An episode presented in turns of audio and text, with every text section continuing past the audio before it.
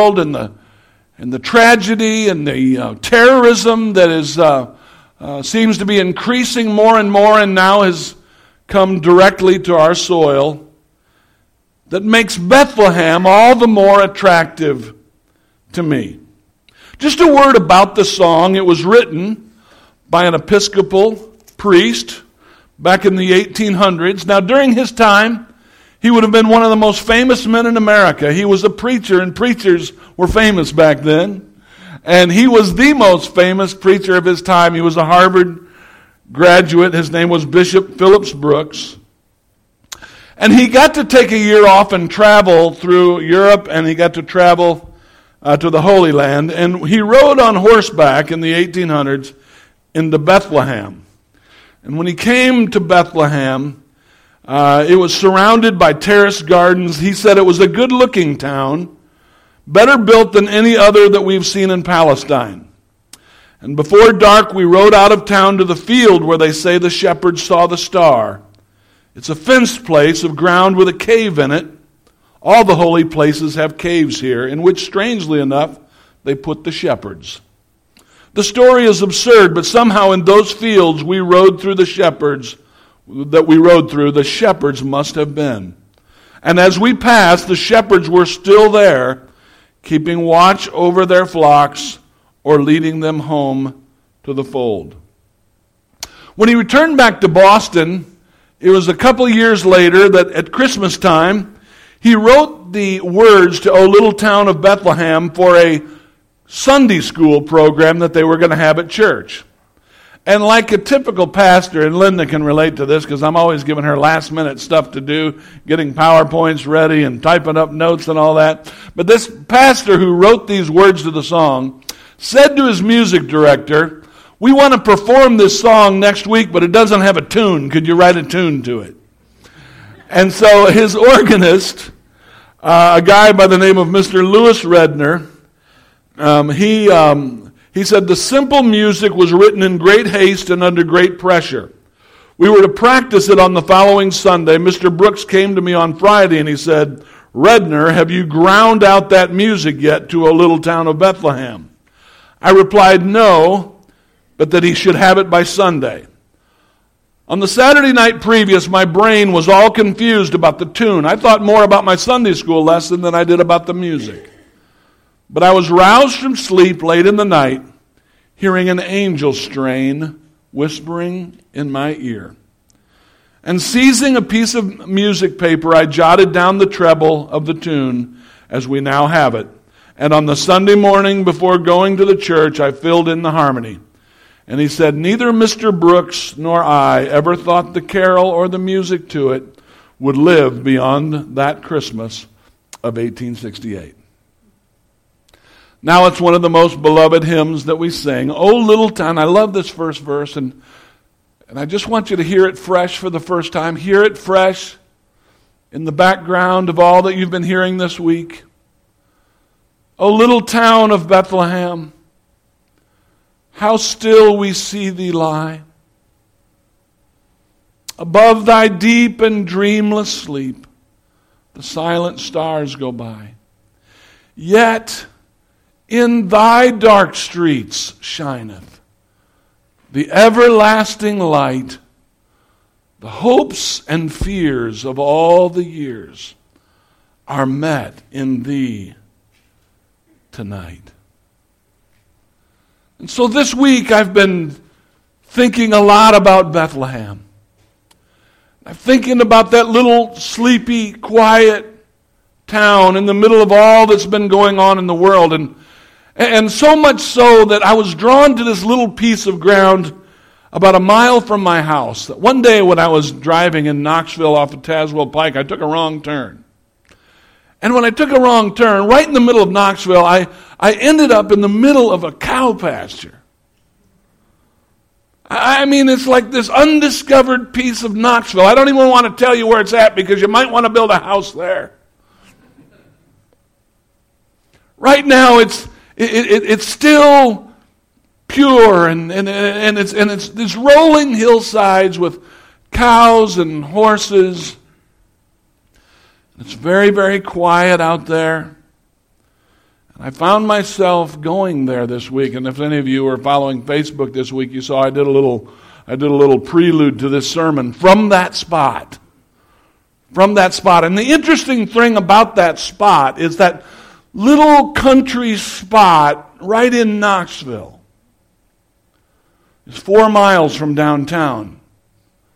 It's four miles from the Sunsphere and UT and Market Square and all of the action of Knoxville.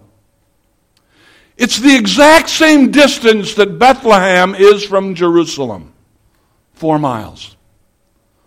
Four miles from the noise of, of Jerusalem was a little place called Bethlehem, much like the little place that I visited this week. And so I want us to think about this little town of Bethlehem. Oh, and I love that word oh this week. Oh, oh, little town of Bethlehem. How still we see thee lie. What can we learn from Bethlehem? I invited a, a couple of my friends uh, yesterday to come out and help me with this sermon and the points, and so I want them to share what the first thing we can learn about Bethlehem is on the next slide.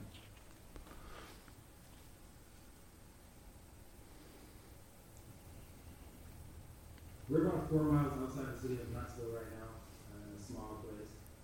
Um, God loves to do big things in small places. Bethlehem was that such place. Bethlehem was small enough to showcase the greatness of Christ's birth. I love what Robert said there. And, and if you're taking notes in your bulletin, there's a place that you can fill in the blanks. Bethlehem was small enough to showcase the greatness of Christ's birth. There's something about small that really attracted me this week. There was something about the smallness of Bethlehem.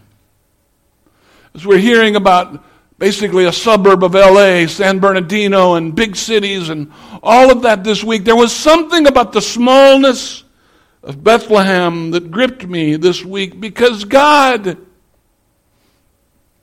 God loves to do really big things in really small places. God loves to do things in people who feel like they're small. He likes to do things in places that are unlikely. He likes to surprise us by breaking in where we don't expect God to break in.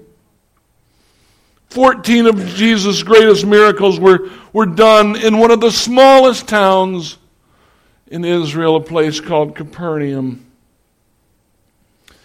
And if I could preach to you for a few minutes, Life Church, we're not the largest church in Knoxville this morning. You didn't hear a 150 voice choir. We had no singing Christmas trees this morning.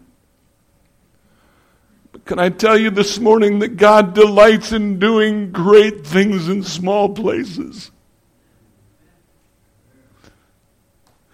That God would be honored to come down here to our little growing but yet little congregation and do some amazing things. I've heard people refer to the church by its former name when we were called Bethesda. I've heard them call it our little Bethesda, our little Bethesda, affectionately. Little Bethesda was the church that wouldn't die. Little Bethesda was the church that could. Little Bethesda was the church that, that, that, it just wouldn't go away in spite of hardship, in spite of difficulty, and somehow it just hung on there. And I now I believe that God wants to do some great things in Life Church. Are you with me this morning? How many would believe with me this morning that God would love to do some amazing things in some pretty small places? God loves to show up in unexpected th- places. He likes to do things among the foolish to confound the wise, to come to places where it seems like time is forgotten and do some of his best work. You know, I've been thinking about small towns. Small towns tend to look backwards, they don't look forward. I just spent the last 20 years before I moved here in a small town. We weren't known for our super centers, we were known for our antique shops.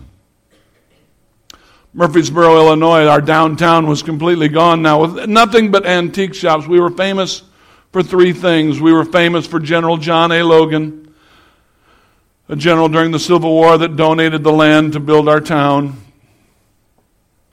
We were also famous for the 1925 tornado that wiped out much, much of our town. All the funeral homes in town started as a result of the 1925, the tri state tornado that came through our town. It was a little town, and we were known for 17th Street Bar and Grill. Three time world championship barbecue. Won the national championship three times if you ever hear of Murphysboro, it'll only be because of the tornado or 17th Street Bar and Grill, but we were honored in the last 20 years to see God show up.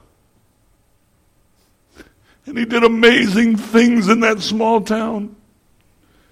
We saw hundreds and hundreds of people come to know Jesus.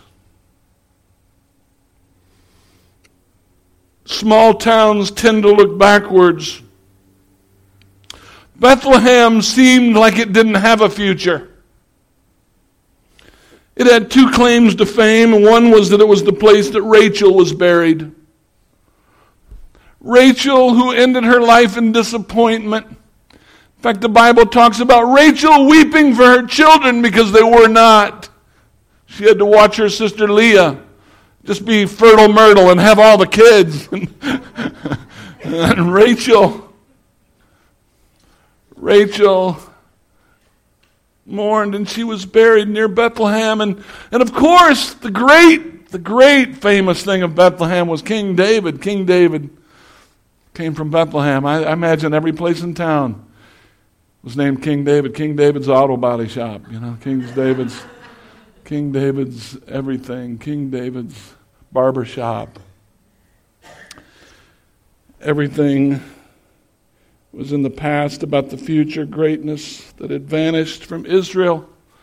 Any thoughts of anything ever good happening again in this town, though, had been completely wiped out by multiple occupations, by the Babylonians and the Persians and now the Romans, and all we could do is just look at King David's museum. Remember a time when there was a boy named David who fought a Goliath?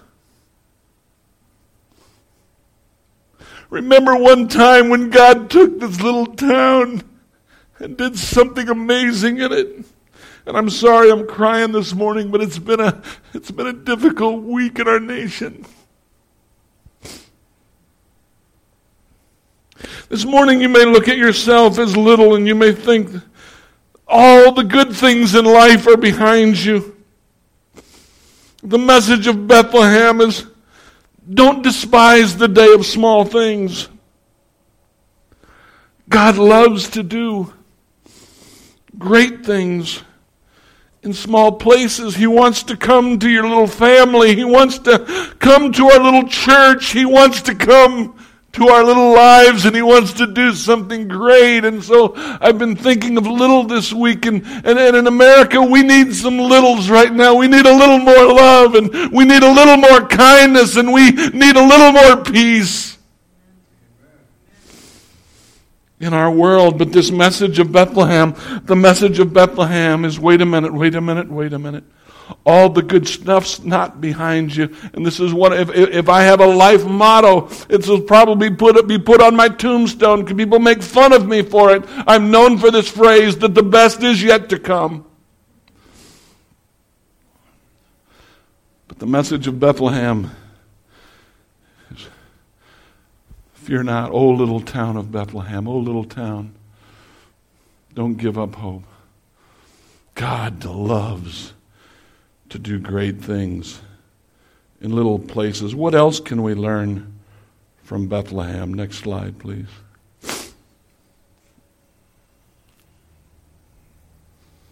When I think of cities, I think of hope. I think of opportunity, and I think of dreams.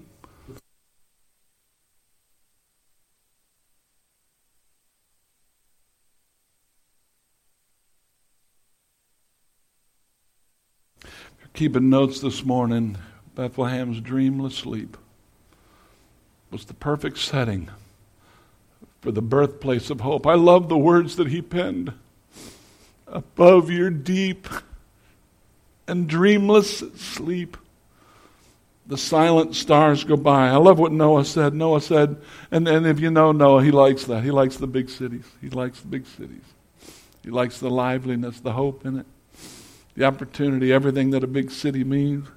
When we walked in downtown Knoxville, Noah's always looking at those apartments right above Market Square, and there's something exciting about all of the all of the life and opportunity and hope that the big city seems to bring. And when we think of the country, we think of people who are farming because their daddy did it and their grandfather did it and their great grandfather did it.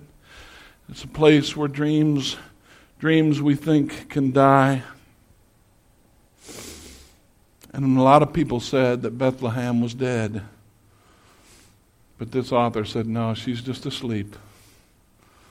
She's just asleep. I, it reminded me of Jesus when he said to that girl, that girl that they thought was dead, uh uh huh, she's not dead, she's only asleep. She's only asleep. And Bethlehem is sleeping right now, and Bethlehem's not aware of everything that's going on, but don't give up on her. Don't give up on her, oh little town of Bethlehem. She's not dead yet. You know the movie The Princess Bride, she's just mostly dead. she's, she's, just, she's just sleeping. She's just sleeping. And, and then I love what he said above, and this is such a poetic line above thy deep and dreamless, dreamless, dreamless sleep. It's a place where dreams have died. We had hoped. You know, we had heard the prophecies that out of David's line something great would happen. We, we had a dream at one time, but but somehow in the Babylonian captivity, in the Persian captivity, in the Roman captivity, it was dream stifling. Let me just tell you something. In a world, there are people that are trying to kill dreams today. As, as, as the irony hit any of you that this terrorism attack took place at a Christmas party, that the message of, of, of Christmas you, you don't think anything about that Christmas party because terrorism seems like it got the news and the headlines and the day and it stifled that party. It's a, it's a dream killing, it's a dream killing place.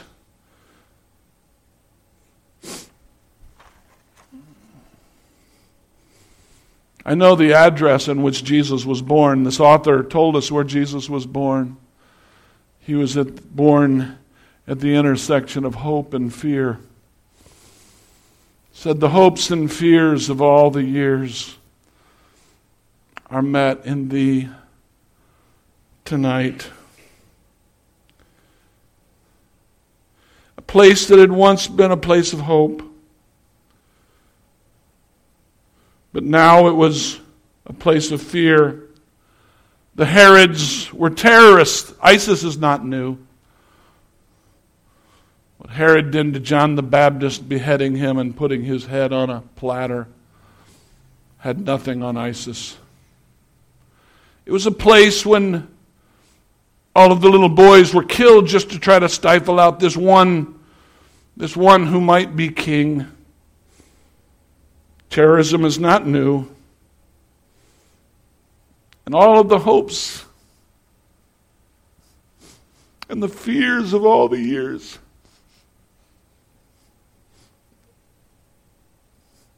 met up in one little place. I was so glad for the songs that you sang this morning about Jesus being our hope because the answer to this world today is not we're in an election season. It's not any one of your favorite given candidates. The hopes, the hope of our world and the fears of our world met at the manger in this hopeless, dreamless town. What does Bethlehem teach us? Hope was born. Hope was born in a place where terror reigned. What else does Bethlehem teach us?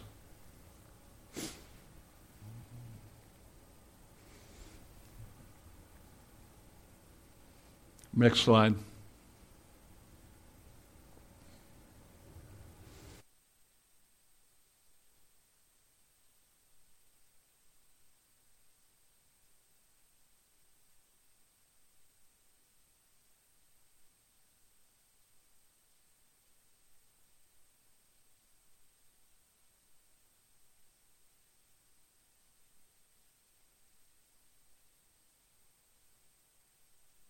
Bethlehem was dark enough to see the everlasting light. You know, what Melanie said was true on that night of the eclipse when we were up at our house, we were trying to see it, we couldn't see it. And there's something about that place. It just is blocked. It blocks the light out there and it's dark. Four miles from downtown Knoxville. It was dark enough for us to stand outside in the field and watch that night. The inky black sky above Bethlehem is the perfect background to the silent stars that announced Christ's birth. And the dark streets are a perfect place for his glow to illuminate our hearts. You see, there's a lot of artificial light in the big city. You know, there's a difference between a light that glares and one that glows. Have you ever been riding down the road and someone shines their brights in your eyes? It blinds you. There's, there's a glare uh, that obscures, but there's a glow that illuminates. And there was something dark enough about Bethlehem that night that there was a glow that came from that manger that lightened every heart. Let me just say to you this morning if you think you are already enlightened, you are not open to the light of the world.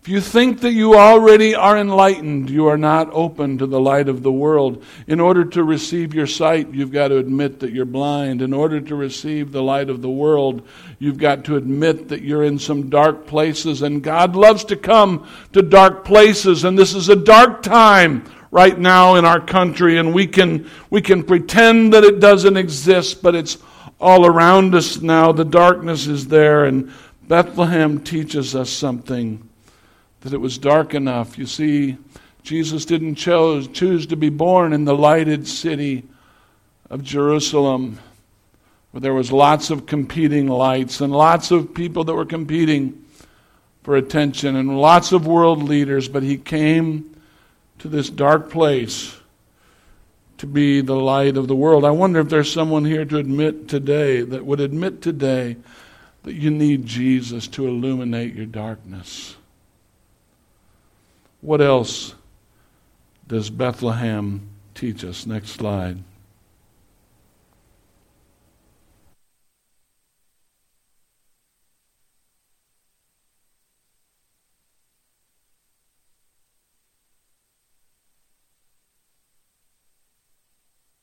Bethlehem was quiet enough or Bethlehem was silent enough to hear the good news.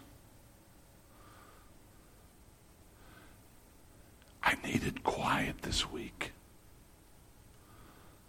I needed to get away from the noise this week. I, I, needed to get away from the chatter and from the television and from social media and from all of the politicians, and I needed to get away from all of that. And I needed to get away to Bethlehem. If you're going to hear the good news, you've got to be quiet. It's got to be quiet enough if you're going to hear the good news. It's been a noisy week. One of the girls that was in that room where these gunmen came in said, I've never heard anything so loud in my life. I've never heard real gunshots before. She was terrorized by the noise of it all. It's been a noisy week. There are radical Muslims right now that are rattling their sabers and trying to be destructive and making a lot of noise. And I want you to be, I want to be very careful when I say that. Because the Muslims are not the only ones making noise. And by the way, I'm not speaking of all Muslims, I'm speaking of radical terrorism. There are many, many peace loving Muslim people in our world that are as horrified as you and I are about what's happening. I have a friend who is a Jew. I met him in Sevierville, and when I met he and his wife, there was something just so attractive about them. They are just, they've got a bunch of kids. In fact, when I met him, I made a false assumption. I assumed that they were Messianic Jews because there was just something about him that just seemed like he was so zealous and so fired up about God. And I said, So I said, Are you Messianic? He goes, Yes, I am, but not in the way that you think that I am. He said, I'm Messianic in the sense that I'm waiting for the Messiah to come. I'm still waiting for him to come. Well, he friended me on Facebook, and so I've been following him in the wake of this terrorism event, and he's a pretty radical Jewish guy. I'm going to read the posts that I can read appropriately in church. I couldn't read most of them. But one of the ones that I can read is he said, I admit I am an Islamophobe. They scare the jeepers out of me. I am tired. I'm Tiring of mourning of the death and mayhem, I want to wake up early in the morning and kill Muslim terrorists first. I want to remove my phobia and then heal. That was his nice post. And, you know, so we Christians feel good about picking on Muslims and Jews. And then I read just this morning the president of Liberty University, a popular pilgrimage site for presidential candidates, in his remarks at a recent school convocation this past Friday, he stood up and he pressed students at the Christian school in Lynchburg, Virginia, to carry weapons on campus following Wednesday's mass shooting in San Bernardino, California. He said, It just blows my mind that the President of the United States says that the answer to the circumstances like that is more gun control, he said to applause. If some of these people in that community center had what I have in my back pocket right now, he said while being interrupted by louder cheers and clapping, is it illegal to pull it out? I don't know, he said, chuckling. I've always thought that if more good people had concealed carry permits, then we could end those Muslims before they walked in he said the rest of his sentence was drowned out by lot of plows when then he said, and kill them. I just want to take this opportunity to encourage all of you to get your permit. We offer a free course. Let's teach them a lesson if they ever show up here.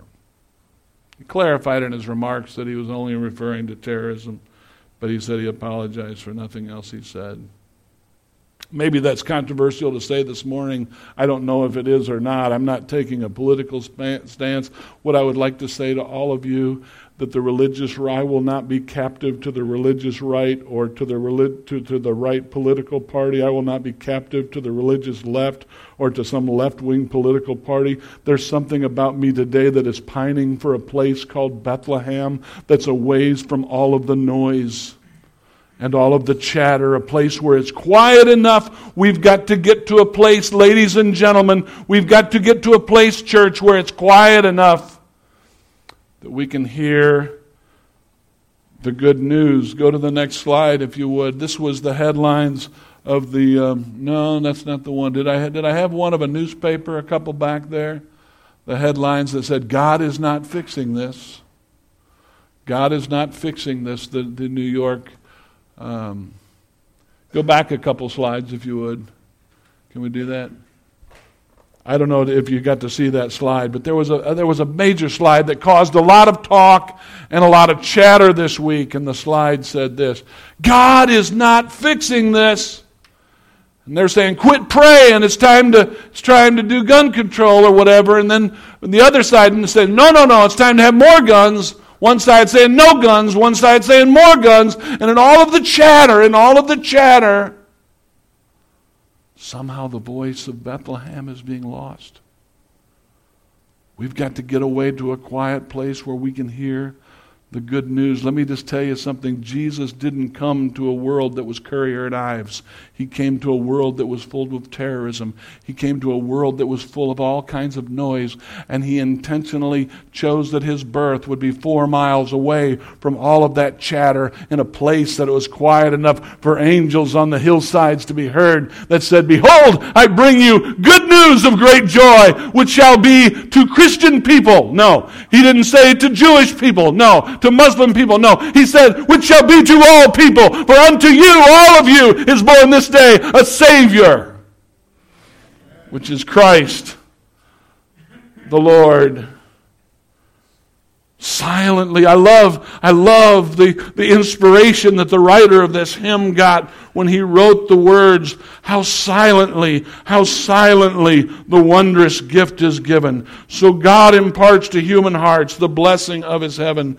No ear may hear his coming, but in this world of sin, where meek souls we receive him still, the dear Christ enters in. Church, I've been hungry this week to get quiet, to get away from all of the noise. There's a lot of noise. You know what they talk about? All of these terrorist communications, they call it chatter. There's a lot of chatter that's going on. They're listening to chatter right now, and the whole world is chattering and tweeting and, and, and Facebooking and uh, what, are, what else are we doing? We're uh, uh, Instagramming. We're, you know, we're, we're, we're Snapchatting. We're, we're, we're doing all of these things. There's a whole, whole lot of noise going on right now. Whole lot of noise, whole lot of solutions, whole lot of immediate answers. And yet there's a place called Bethlehem where silently, silently, this wondrous gift is given. I wonder if there's anyone here today whose hearts would be quiet enough that you could quiet your hearts enough that you could hear the good news. Amen. Amen. Can we be quiet in a world that's gone mad?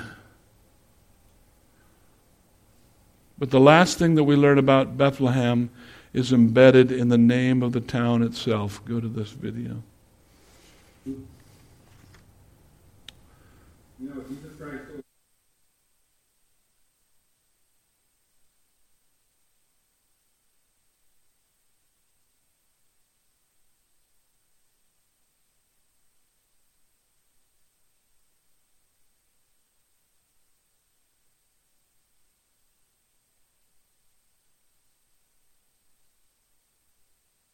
was the right name to become the breadbasket of the world. Jerusalem is known for its delicacies. You can get the best gyros in Jerusalem.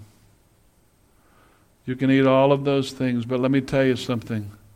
Small towns, small towns may not be all of that in terms of all of the delicacies, but try to do life without small towns that's growing the corn, that's growing the wheat, that's raising the cattle, that feeds the world. If there is no Bethlehems, there is no Jerusalem. I grew up in a little town called Ottawa, Illinois. No one goes to Ottawa, Illinois to see the mountains, and you don't go there to see the beach. If you go to Ottawa, Illinois, you could measure, you could, you could put a level on the ground, it's that flat, and the dirt is so black that you could plant a rock and it would probably grow there. It does nothing sensational except feed the world. Feed the world. I, I, remember reading a poem years ago called A Farmer in Minnesota, and there was a little line in there that said, We feed the world, who cares for us?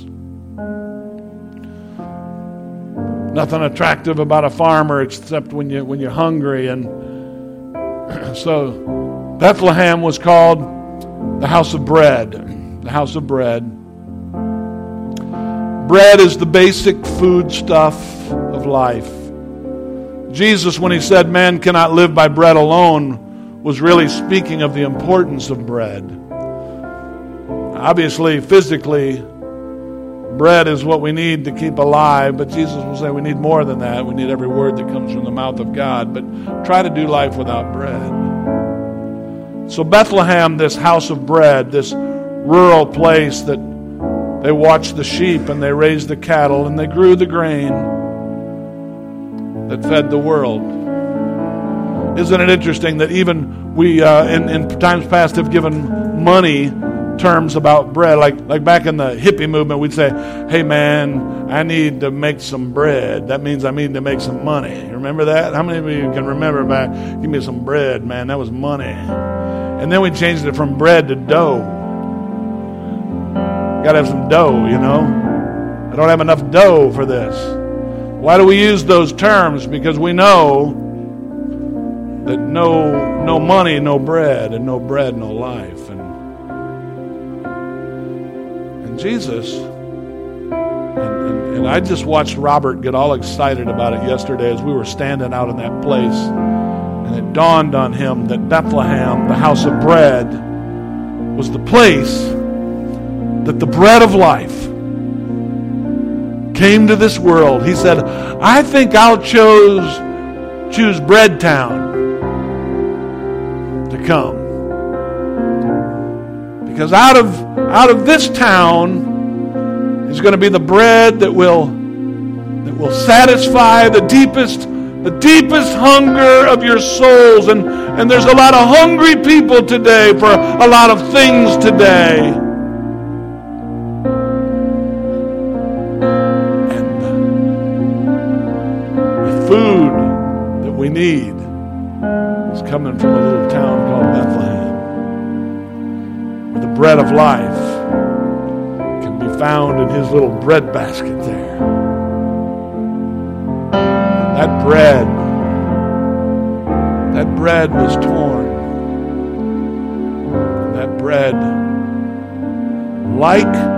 Like the loaves that were multiplied, is still feeding the world today. This is the first Sunday of the month. We take communion on the first Sunday of the month. And I wanted to do it at the end of this message because when we take communion this morning, we're taking it with the bread of life. Morning, I want to say, just at the end of this message, I hope I said nothing in this message that offended any of you. I I came this morning to take zero political stances. I have no political stance on whether we should carry or not carry and all of that. I, I, I frankly don't care about all of that. I'm, I would be dangerous with a gun, frankly, but uh, I don't have a problem with people hunt and do all of those things those things. All I wanted to say this morning that the answers that the world needs are not coming from Donald Trump or Hillary Clinton or Jeb Bush or Bernie Sanders or whoever your favorite, and I don't have a thing for or against any of them. I'm saying that the answer to what the world needs is a place that's quiet enough to hear the good news. It's dark enough the everlasting light. It's small enough to demonstrate the greatness, that it's dreamless sleep. It's the perfect place for the birthplace of hope. It was perfectly designed to be the breadbasket of the world. You know what I love? What I love about that breadbasket thing? Is bread is the most common, it's the most common food. I just want to tell you, maybe you're here today feeling rather common farmers and factory workers, auto mechanics and school teachers, and doctors and nurses, and people of all stripes and educational levels. Came to the whole world. There's something in my heart this week that's been saying, Oh, little town of Bethlehem.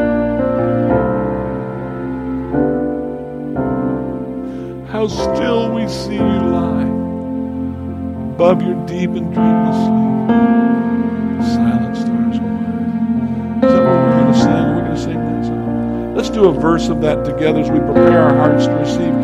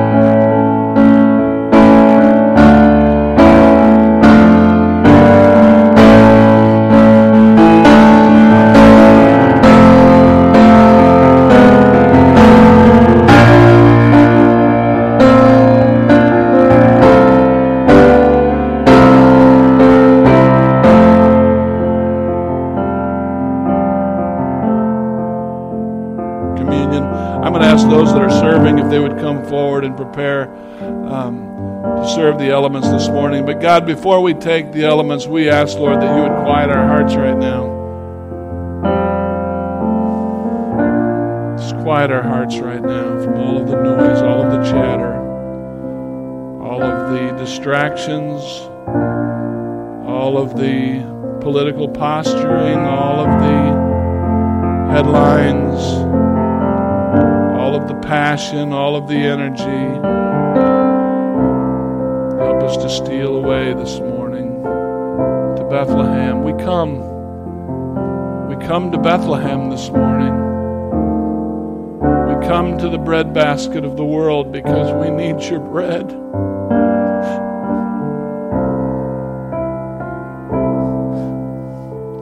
Our Muslim neighbors need you. Our Jewish neighbors need you. Our Christian neighbors need you. We all need you. Thank you, Lord, that you came for all of us, to all of us, from all of us, for all of us, to bless all of us. So we receive of your blessing this morning as we take of your table and we ask that you'd forgive us of our sins. We pray, Lord, that you would forgive us for looking for any false light and any false hope, false answers, any false noise, any false news, and help us to hear the good news this morning. In Jesus' name. And all God's people said, Amen.